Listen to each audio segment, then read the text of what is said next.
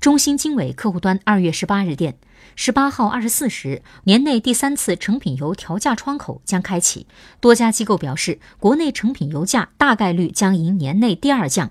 据机构测算截至本轮计价周期第九个工作日参考原油变化率为百分之负七点一一国内汽柴油价格均对应下调每吨四百三十元为年内最大降幅。